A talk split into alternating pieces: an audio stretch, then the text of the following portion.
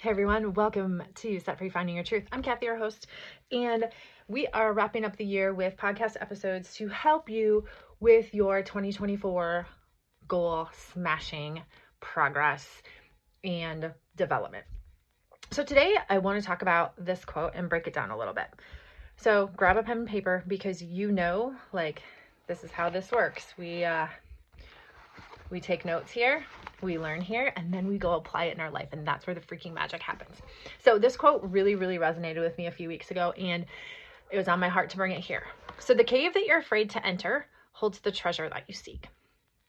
I think a lot of times we allow fear to be the one thing that stops us or keeps us from doing the thing that's in our heart, the thing we have a burning passion or desire to do, or that God has called us to do on this earth.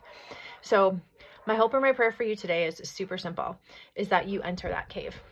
I mean, really, what's the worst that can happen? You fail. You really only fail when you quit. But think about the good things that could happen. We always tend to focus, put our focus on what could go wrong. But do you know that there's a lot of things that could go right? So enter that cave because the cave that you're afraid to enter holds the treasure that you seek. It holds the thing that you're wanting to do, accomplish, achieve, and be as a person. Until next time, thanks for tuning in. Have a great day.